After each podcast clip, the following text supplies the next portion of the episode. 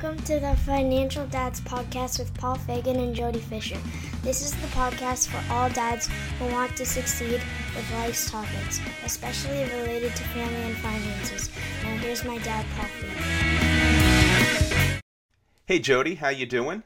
Hello, Paul. How are you? I'm doing well, doing fantastic. I think I'm in week uh, of the quarantine. Not, We have stopped counting. yeah, I think we officially stopped at this point. Um, trying to uh, normal, normalcy, right? The new normal. Uh, working every day, busy as heck, as we talked about pre- on the podcast before, um, and the previous podcast before that. So the days are, the weeks are kind of merging together. I've seen a lot of funny mem- uh, memes. Yeah, I really don't understand why everybody isn't following the same rules right now. They're very clear, so let's take a minute and let's go over them again. First, you must not leave the house for any reason, unless, of course, you have a reason, and then you may leave the house. Hanging in there and hanging on. How are you doing? Yeah, we're doing great. Uh, you know, like you said, this is the new normal. Uh, we're five, six, however many weeks into it, and here in New York, we've got, I think, by my count, at least three weeks until May fifteenth. Um, you know, just I- I've eliminated the phrase "we want to get back to normal" because I don't think we have a getting back to normal here. I think we have a long, slow walk to whatever our new normal is going to be, like you said. And um, it'll be interesting to see where it takes us. I think a lot of the um, true effects of being locked down and uh, quarantined or whatever you want to call it are starting to kick in in terms of the the economic impact of this, the the uh, the psychological impact of this. Um, you know, we're we're trying to eye up what's going to happen for the summer here, how it has an impact on our kids, uh, and all of us out there. You know, trying to figure out. That's why we're here, financial dads. We're talking about our families and especially our kids. Uh, we're trying to figure out what summer looks like here, and I know summer may feel far away, but we're we're one week away from May. Uh, and in my book, summer starts when I can go outside, fire up the grill, and put on my flip flops. So that's very, very soon. Very cool. Very cool. Well, today's topic is financial advisors. Do you need one? And if so, how do you pick one? But first, we're going to go through some housekeeping items. Uh, a big shout out to Ann Ashowski Shields, who shared Financial Dad's Facebook post. It's called Savings Six Months Salary in a Liquid or Semi Liquid Account. Start with 10 to 15% deposit from each check. That's a dime on a dollar. Quit your bad habits and deposit it until you're solvent. Simple. And Face palm. She Well got the put. face palm emoji. Yes, yes, very succinct, very good. Um, you know, I think that we, um, in short, I think that's what we've been preaching or been talking about. But I like the way Ann put it, Jody. I don't know about you, but I think she put it in a much more because you got to see the caps and such on the Facebook page, and I I applaud her for this because this is really, um, I'll call it the tough love post. Um, it's got enough capitalization in there where you see the shouting and where it needs to be effective. So thank you, Ann, for your submission. Any thoughts on it, Jody? Yeah, absolutely. This is this is what we talk about. We, if you're going to start saving, start now. Make it a little teeny tiny piece and start to walk it up. Yeah. Um, you'll get you'll get there. But getting started, it's just like anything else. It's like a diet. It's like an exercise routine. It's like a project around the house. Um, get started in the smallest way you can possibly get started, and then walk it up. You'll be amazed at how easy it becomes. I think if you approach it that way. Yep, perfect. And Ann, thanks again for your submission. Um, another housekeeping item is that we're also live streaming on Facebook right now. A live look behind the scenes of how we record the podcast each week. We have to figure out how to put us both on there together on the stream, but let us know if you like it um, when we post it to the Facebook page. So you'll see Jody this first week, um, and you'll see us live in action, and we'll try to figure out how to make it um, with both of us, but we're still working on that. And also, Yeah. Anybody who's watching us on Facebook right now is seeing the side of my head. Uh, and hello, I'm waving to the camera. But uh, yeah, we'll figure out how to enhance this. But always playing with new technology here, right, Paul? Yep, very cool. Yes, absolutely. And uh, just another reminder, small reminder, we're on YouTube as well. So check us out, like and subscribe on YouTube. Um, so now we'll go to our second uh, favorite feature of the podcast, and that's the stories. So we'll talk about some news stories we saw this past week. Okay, story one is uh, from usnews.com. Uh, U.S. News and World Report, and the title is "What is a fiduciary financial advisor?" And this is a timely discussion for today, um, and it talks about you know what a fiduciary is and and how you want to have a fiduciary as your financial advisor. Jody, what did you think of this story? Uh, yeah, it, an interesting read, uh, and we're going to get into this in the podcast here. But whenever I see the word fiduciary, I always translate that to responsible or responsibility. Um, you know, when you say you have a fiduciary responsibility, that that means that you um, you have a sense of ownership of what's going on in a, a financial arrangement. And so I think that's a nice way to approach um, picking a financial advisor is pick someone who has a fiduciary responsibility to what that per, what they're doing for you. Um, you know, this is this is a, a, longer article, at least longer by my my by my standards, because like I said, I'm a lousy reader, so this will take me 15 minutes to get through. Um, but lots of uh, lots of good bullet points in here. Check it out. Yeah, and we'll dive into it deeper into today's topics. So, um, on that, we'll we'll jump to the second story, and it's in the Albany Democrat Herald.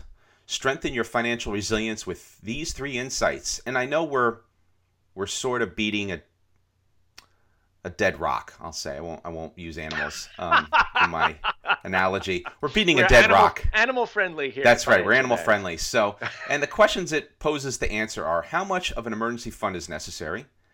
How does carrying a credit card balance affect my credit? And should you take money from your 401k? So, I guess the first one we talk about it all the time. Easy. Um, have as much as you can in the emergency fund. We talk about three to six months. I'm more comfortable six to 12 months. Uh, if you talk to me later on in the podcast, I might say 18 months, 24 months, 36 months. My wish list is to have it, um, you know, as big as possible. Jody, what's your take on that particular question? I know we've talked about it many times in the past. Yeah, I agree with you. Emergency fund should be as big as possible. Bare minimum, it's $1,000. Cash in the bank, savings account. It's liquid and you can grab it whenever you run into an emergency. And it's not convenience emergency like, oh, I need a new thing. It's, wow, the transmission went out on the car. Or, wow, there's an unexpected medical bill that just popped up and I need to get rid of it. It's those kinds of emergencies. So, yeah, emergency fund, minimum a thousand bucks uh, and the other bookend as big as possible, like you said. Yeah, yeah, the article focuses really on the minimum, and and I, I granted, yes, if you're there, please get to the minimum. But your your goal, from our perspective, our advice is to is to carry it forward. The next question on carrying the credit card balance, um, the answer relying on credit cards can work as a financial bridge when money is tight, but paying at least the minimum on time is critical to protect your credit standing. You know, this is a bigger question here, and listen back to the previous podcasts. I, I think I agree if you're at that point in your finances where you need to put the emergency fund on the credit card and we've talked about this in the past make sure every other resource is exhausted before you do that. Um, it's okay but just realize that you know once you're owing money you got to pay it back and those minimums are, are critical if you want to keep your credit score going. Jody any take on that? Hey uh, credit cards are evil uh, yeah. the fast, fastest way to get you in financial trouble. Um, and if you have a balance, do everything you can to pay it off. Um, I would also, this isn't in the article too, but while we're talking about it, you know, I found myself in the position several years ago of having several credit cards and dying by a thousand cuts every month and couldn't make a dent enough um, to to pay down all the credit cards. And so one of the approaches there is that that snowball method that lots of financial advisors talk about, you know, paying the smallest balance first, getting rid of that one and walking your way up towards the largest balance. Um, I actually tried before I tried that, which worked for me. I tried credit card consolidation. Uh, and that that basically means take all of your balances and surf them over to a single card um, that you can then just hit and pay off. Um, that can be smart as long as you have your math worked out, um, because you can surf it all over to a 0% card and make some progress. But if you don't make um, if you don't get it all paid off by the time that 0% expires, you can be looking at retroactive interest payments. So just be careful if you if you do some credit card balance surfing uh, in order to pay down your credit cards. Uh, it because it can get you into more trouble than you try to get out of in the first place. No, make makes sense. Makes a lot of sense. I am going to counterbalance. I'm going to counter a little bit to what you said before, Jody. I, I really do, and I talked about this on a previous podcast, and I'll do a lesser analogy. I think that credit cards for me and my family have been a very valuable tool So, uh, similar to a chainsaw, if you know how to operate a chainsaw effectively, you could cut down the tree safely. You could do whatever you need to do with that chainsaw effectively, swiftly, and safely. If you don't know what you're doing, there's a danger that you can cut your arm off, you can cut your leg, right? There's a lot of things that can happen here. Um, for us and my family, credit cards are a tool that we use on a monthly basis to handle our finances. And and we've talked about this in the past. So I know there's going to be differing opinions as to credit cards out there, but the warranty, the the the some of these niceties that come with credit cards, um, I feel that my family does a really good job of, of handling and so I'm a I'm a fan of them. I think for us they've been necessary, but you got to use them wisely. If you don't use them wisely, they could be as dangerous as a chainsaw. So I'll let you respond to that, Jody, if you have any. I have used a chainsaw that. several times, and I absolutely agree with your analogy. Perfect. Okay, great, great. So we're both on the same page. So um, I think we'll jump to the next one, which should you take money out of your 401k? And this is an interesting one because it talks about taking money out versus loans versus you know do you take a loan on your 401k do you take a take money out of your 401k once again i think what it say what it says here is the mechanics of doing it and and i say that if you're at that point in your finances where you really need to have cash coming in and you've exhausted every other possibility it's another tool that you can use another lever you could pull in order to help you through that financial crisis. Let's let's be realistic. I, I don't want to be someone who could sit here and say, "No, never touch your 401k." That's that's blasphemy. Hey, if you have no job and you have no unemployment coming in, you have three kids and you're sitting on a healthy 401k fund, you're going to have to start tapping it. Period end of story, right? You have to do what's right at the time, make those decisions based on the facts you have at the time the circumstances at the time and do what's best for you and your family. If I were put in that situation where I lost my job, my wife lost her job, we had no money left in the bank, and the money that I had left was my 401k and my retirement funds, and I had no unemployment and I had no job prospects, done. I'm withdrawing, taking the penalty, whatever it takes to keep my family going. Uh, Jody, what's your take when it comes to the 401k and should you take money from your 401k or not?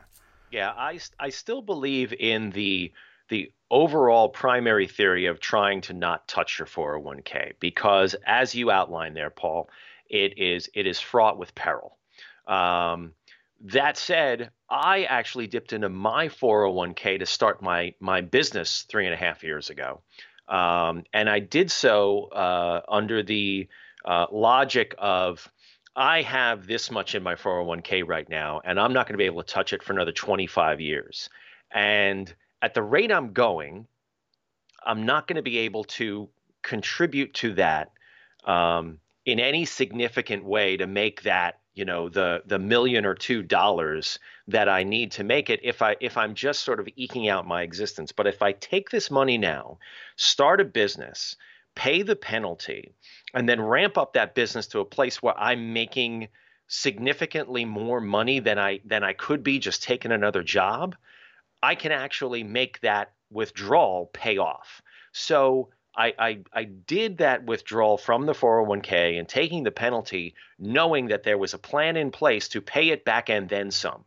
And I think that's what we've always talked about is when you're when you're if if you need to swipe a credit card or you need to take a loan or you need to withdraw from the 401k, you you really shouldn't do it. But if you do do it, do it with eyes wide open and do it with a plan.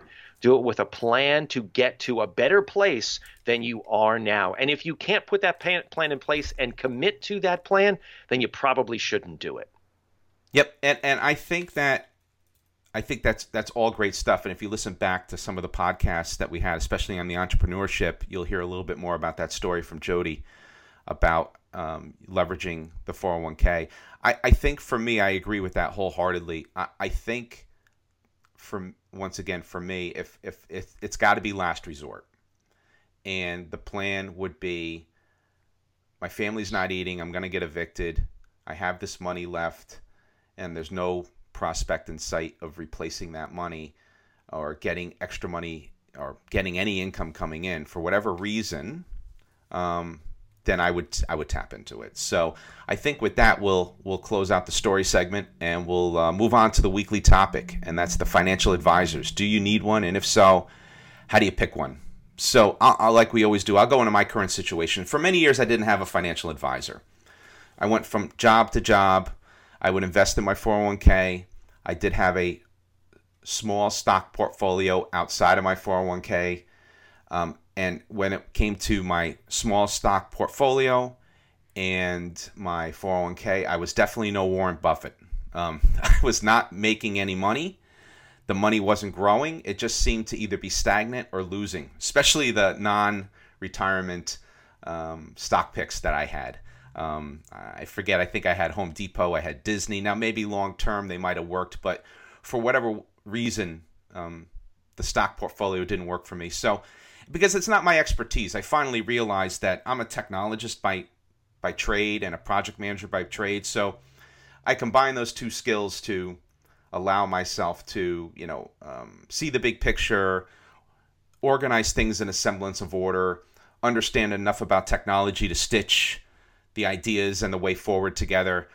But financial investments was not my forte. Now, if I spent a lot of time on it and I made it my career, which I almost did, it's probably for another podcast, but I did get my Series 7 at one point. I was going to go into the financial advisory business.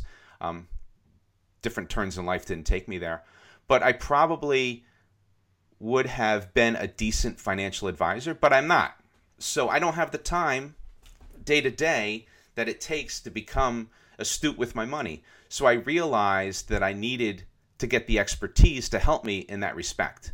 So I would manage them on my own, but didn't do very well, right? So, and when I joined previous em- employers, um, when I joined one of my previous employers, um, I drank their Kool Aid and signed up for a financial advisor. And because I did realize, well, maybe I need some help with it. And, and in short, it's been a very valuable experience for me because I have people with eyeballs on the account. Now, in all full transparency, the financial advisor helps me with my retirement savings, not my non retirement savings. I'm still very, very ultra conservative with non retirement funds. I like to keep those in cash. But the reality is that for investment strategy and, and figuring out what's going in in the market, I figured out that a, a good financial advisor could be just as valuable as a good attorney, as a good accountant.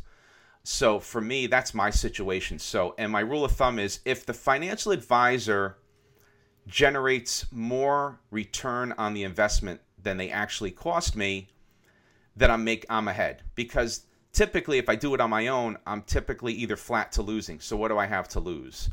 Um, so Jody, I'll let you go. What's your current situation when it comes to financial advisors and and and how you um, how you deal with financial advisors on that topic. Yeah, I, I've had a couple of financial advisors over the years. Um, the first one that I used came as a family friend um, who I initially thought was very knowledgeable and very kind, and he was a very kind person. Um, but he ended up doing things his way.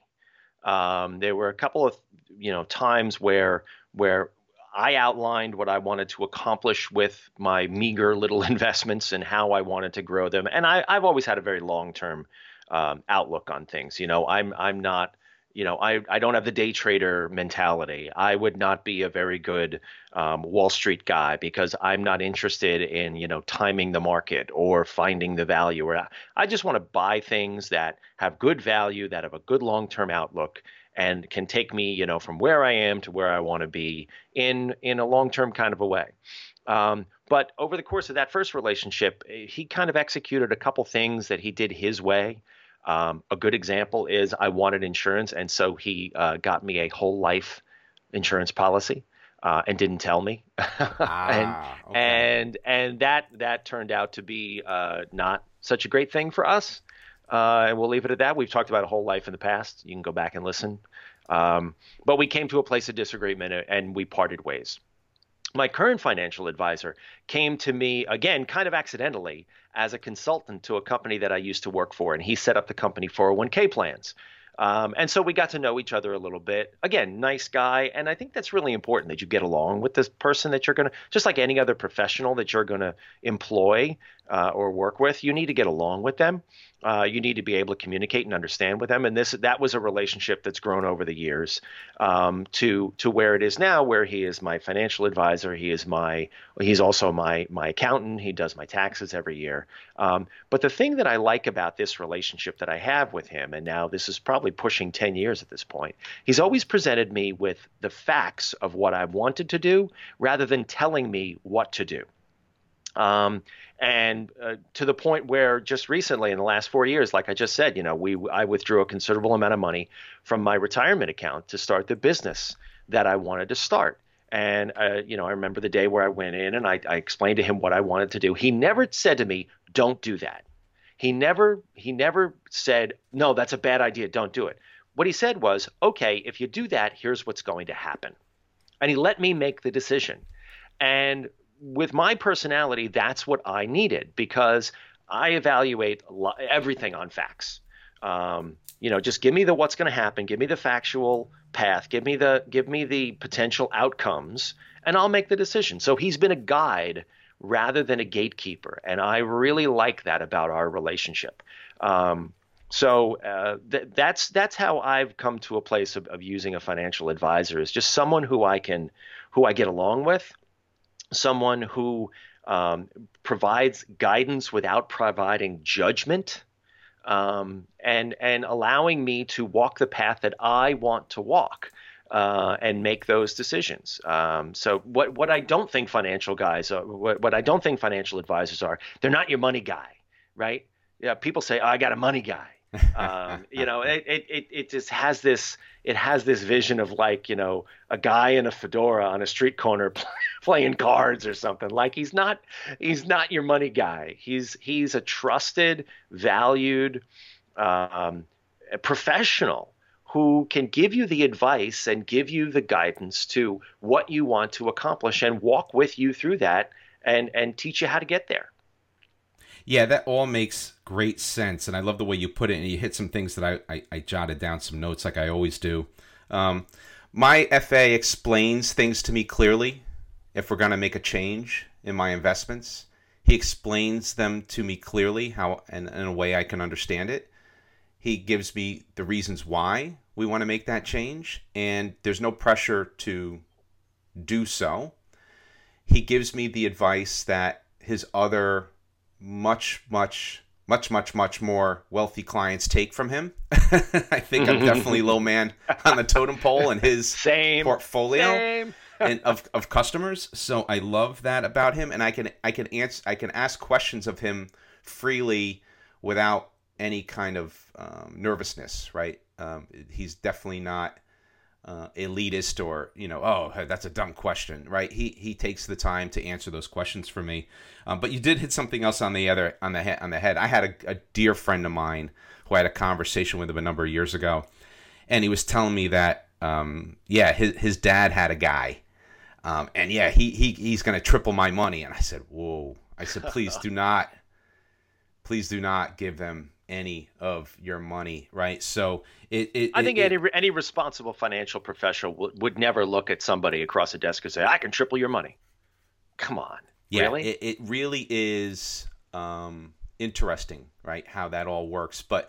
Um, but that's what happens. And I said, please don't, don't. When you, as soon as you hear, "Hey, I'll double your money," right? No, right? They can't guarantee. That's it's got Madoff written all over it, right? So just be careful when you're out there. And that's that's something that's sad but true. I think a lot of people don't pay enough attention and, and don't do enough of the risk analysis and don't do enough due diligence in some of their picks. But we'll go into the discussion topics, and I think this will all kind of flush out as we go through the topics this week, right? So, uh, the first one is why do you need one? And and I think we said that at the top of the podcast. I'm not in the financial advisory business, and Jody, neither are you, and we need expertise to help us, right? I think that's kind of the short answer. Um, I don't know if you have any commentary on that, Jody, but that's how I feel. Is why do we need one? Because you want to have someone that can help you where you don't you have that blind spot. I have a blind spot when it comes to the investing piece of personal finance. Um, I think we do the other aspects reasonably well, but that's one of my blind spots. So I want to cover that blind spot and get a good financial advisor to help me with that part of my financial picture. What's your take when it comes to why you need one? I think the the why and the when are both linked. You you need a financial advisor, just like you hire any professional, to do something that you don't have the skills to do. Right? I mean, a, a good example is, you know, I'm pretty handy around the house. I can do a lot of things. You know what I'm really not good at? Hanging doors. so I hired a guy to come into my house and hang a couple closet doors. Now you say, "Come on, Jody, give me a break. If you can do all this other stuff, you can't hang a door." No, I'm just real. I'm not good at it. And um, there's a lot of things about hanging a door. Anybody who's tried ever tried to hang a door knows that there's a lot of things that can throw off. It's all math, right? And there's a lot of things that can throw off um, a door that doesn't hang that that needs to hang right. Um, so wh- why and when to do the things that you can't do that are outside your skill set.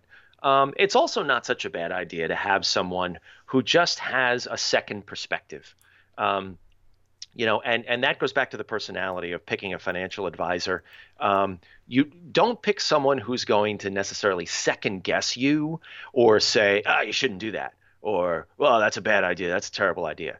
Pick someone who's going to give you, at least for my personality, the financial the potential uh, factual outcomes. Okay, if you do this, here's what happens. If you do this, here's what happens. If you want to get to here, you should consider this. That kind of factual input with no judgment. Uh, that that's that's how you should pick any professional. Very cool. Very cool. So I guess what we covered the why and the when. Now the what. What do we buy from them? Right. So typically for me, I am buying investment products. I'm buying uh, stocks, I'm buying bonds, I'm buying money markets, I'm buying equities, I'm buying mutual funds for the most part. Um, I, I don't buy mortgages, I don't buy insurance products, I don't buy those from my financial advisor. I have different people that can set me up with, with those products, so I typically don't mix those products with my investments. Um, now, I think my company can support those but they don't do that typically. I don't buy tax advice from them. Um, I typically use them very vanilla for my investments, but I know that some firms will have some of these different services available that you could leverage. Um, and the more money you have, the more services they are apt to, to want to throw at you. But for me, I see a financial advisor as they're going to help me pick my investments. I see a an accountant that would help me with my taxes and my tax questions. I see an attorney that would help me with my wills and estates and legal planning. So I picture like at the table, all my financial advisors are all kind of mixed and they all have their separate and distinct responsibilities. Jody, what is your take when it comes to what do you buy from a financial advisor? Yeah, that's a great the great question, Paul. And um, I I have not bought my insurance through my financial advisor either. I have that set up uh, independently. Um, I do, like I said, uh, the my financial advisor also does my taxes. I think that's a function of convenience. I know that some people say you should you should sort of ch- separate those church and state. Um, so there's a little bit of oversight on each. Um, but the the my financial advisor um, does my taxes because I've developed a level of trust with him. And frankly, we're so plain vanilla on the taxes anyway. There's like there's no magic to doing our taxes, so it's really it's a convenience thing. I sit down with him for 30 minutes and bang, it's done. Uh, um, you know, I think you need to again find your personality um, and separate things out to your satisfaction. So if you're worried about things mixing, well, then find two professionals who can who can separate those out and buy different products from different people. Um, I, I, think this is really one of those things where you have to do a lot of soul searching and a lot of a lot of inward looking. You know, does this person make me comfortable? Does this person seem to have the knowledge and the approach that I need to tap into in order to get me to where I want to go? Yeah, I agree, Jody. And and maybe as a general rule, I think you keep them separate. But to your point, if you're comfortable, and once again, we talked about this over and over, financial, personal finance is very personal. If you're comfortable with a dual role strategy for your advisor, that's fine, right? If, if you're comfortable and you're at that point, um, I, I think as a general rule of thumb, um, and I don't think there's a right or wrong answer, I try to keep them separate, and I have. I've kept all those segregation of duties in place uh, because that's how I feel most comfortable. But I think that in your situation, Jody, it works fine. So once again, you do what works for you, and and but as a general rule, I like to keep them separate. But if you have that capability to have a couple of these things paired up, that's great too. Um, the next topic is fees. Uh, in my view, fees are okay if they're doing a better job at managing your money than you do. So if you pick a financial advisor that wants to sell you products that you're unfamiliar with, and some of the things I'm going to throw at you right now are annuities, um, you know, hedged options, uh, derivative products. Um, and some of you are saying, well, what are those exactly? know what you're investing in. Um, the uh, annuities are probably, you know, something that very few circumstances call for annuities. And if they hit you with annuities, you really have to question at a minimum what the motive is behind your financial advisor trying to sell you an annuity. Similar to the whole life policy, Jody. They make all their money on annuities. It's all front loaded commissions. If you simply ask, What is your commission when I close this annuity deal with you? You'll, you'll stop them in their tracks because they know exactly what I'm talking about. So if you have a financial advisor that you're interviewing and starts talking about annuities for your portfolio and you're 30 years old, 40 years old, even if you're 60 years old. But I, I don't have a really strong case of when I'd ever want to see an annuity other than it makes the FA a lot of money.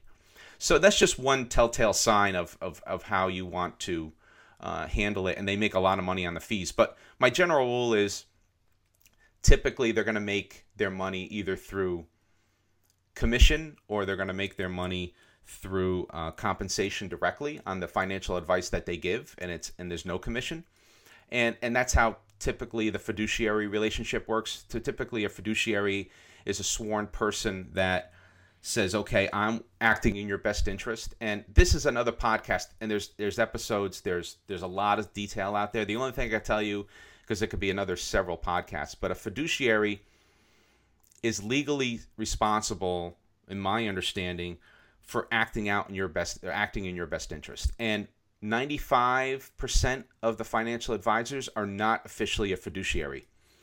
95% sell products in their sales, right? They're commission based. And so it's an interesting topic that I don't want to dive too deep into, but we said it at the beginning of the podcast, so I want to address it. A fiduciary is somebody that um, you want to make sure has those, if they have those credentials, make sure you follow them and and and investigate them like any other financial advisory relationship. Jody, what's your take when it comes to fees and and how they should be handled and and what's your view on on um, on them overall? Well, look, everybody's got to get paid, right? We all need to make money, and and and and uh, financial advisors are no exception. I think it comes down to honesty. I think it comes down to transparency. Um, you know, regardless of the product and the commission rate and the what they're getting paid, they just need to disclose that information with you, and you need to make a decision as to how comfortable you are with that. Um, I'm all for these guys getting paid. Absolutely, they can't do their jobs if they don't get paid. They're not they're not charities, um, but they need to disclose that for you, uh, and they need to give you all the information that you need to make um, a satisfactory decision. Um, so just you know, as you said, Paul, you know, ask them the questions, find out how much they're getting paid, how much of your money is going to go into their fees, and what what they're going to take out of your account. Um, and then maybe approach it from the perspective of, okay, how are you going to come up with a strategy that offsets what you need to take out of my account to get paid? Um, how are we going to outpace you know the what's coming out of the account? How are we going to keep this from dwindling down? Understanding they don't have a crystal ball they can't predict the future of the stock market or whatever um, but the idea being is is okay how are we going to work together to make sure you get what you need i get what i need and we get to where we want to go together?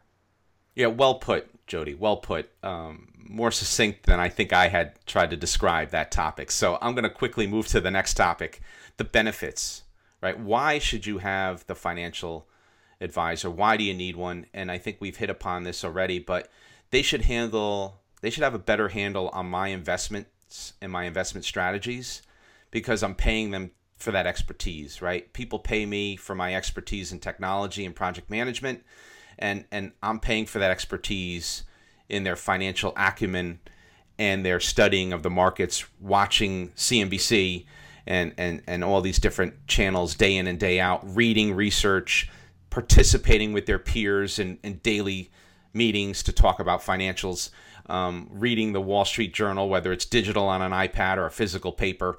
Um, their benefit is their knowledge, right? That's first and foremost is the benefit of that you derive from them. Jody, what's your take when it comes to the benefits? Any other benefits that you could call out when it comes to why you need that financial advisor? Yeah, I think you you hire, like we said, you hire someone when um, you need to tap into a skill set that you don't have. Uh, whether that's a, a, a, teacher or a doctor or a financial professional. Um, and so you need to arrive at a place where, and you need to hire somebody who you can trust, somebody who you can understand, because some of these financial, I mean, the, I, I get to a point where you know i'm underwater on what they're talking about. And and it's really easy to hire somebody like this going back to the analogy of the money guy right to set it and forget it? Well you know i don't get this stuff but i got a money guy and he's going to get uh, no no no no that's the wrong approach to take. Um, you need to be able to walk with this person. Uh, there there are people who have referred to hiring a financial professional that that has uh, the heart of a teacher.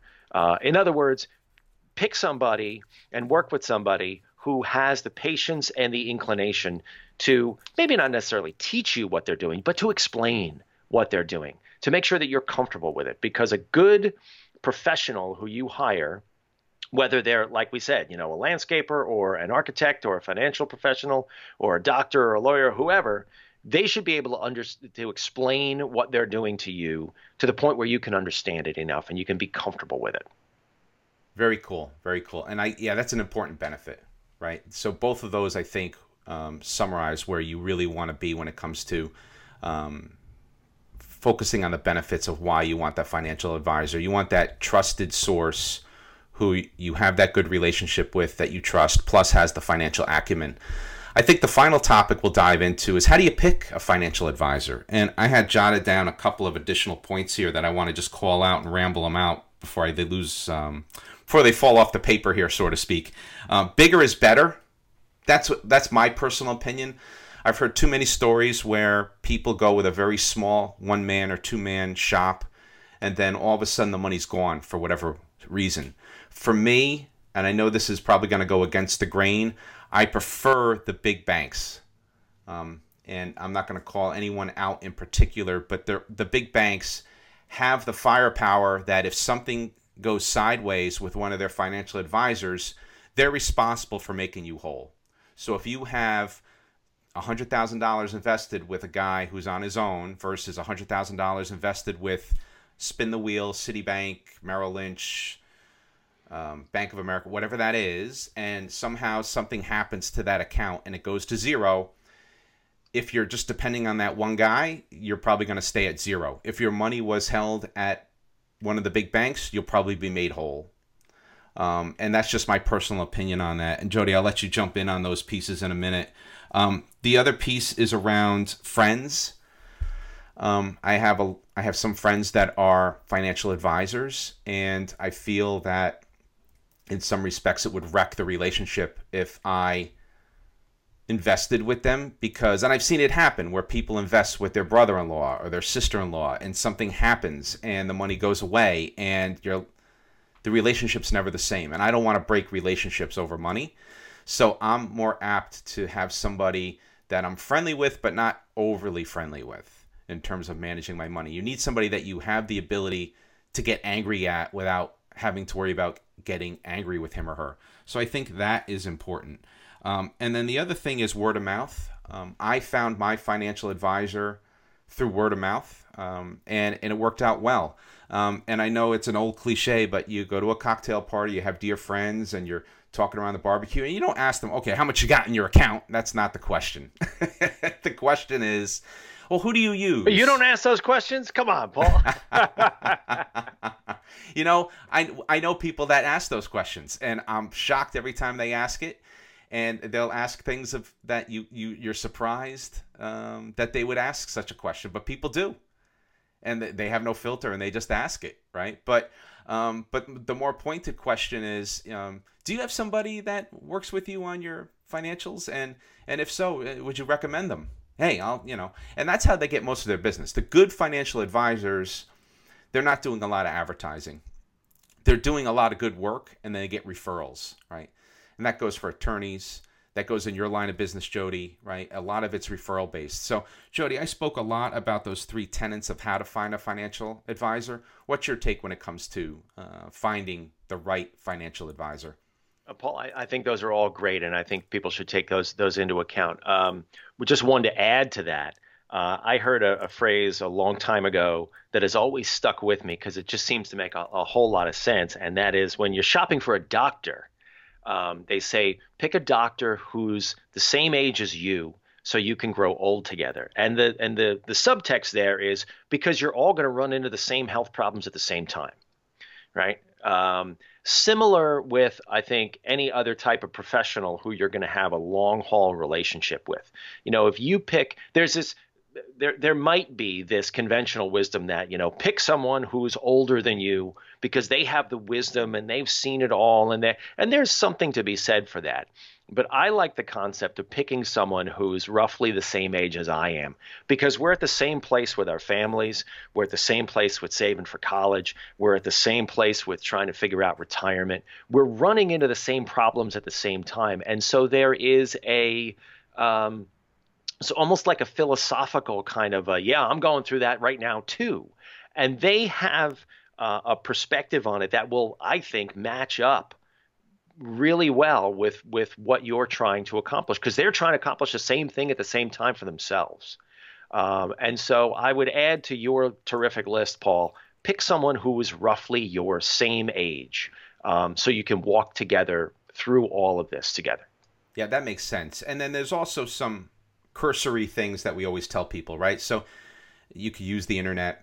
If you find the financial advisor, look at their LinkedIn, try to find their Facebook profile. Not stalking, but you want to Google them, right? Oh, were they, stalk, go ahead. Right, were they were they arrested for embezzlement and now they got their license back, right? You know, do they have any dings against them? And so you could look, and I think there's um, so there's sites out there where you could look. Google News lives forever. That's it. Absolutely. Uh, but there's also sites where you could check the background of your FA. Are they properly licensed? Do they have a certified financial planner, a CFP or a CFA designation?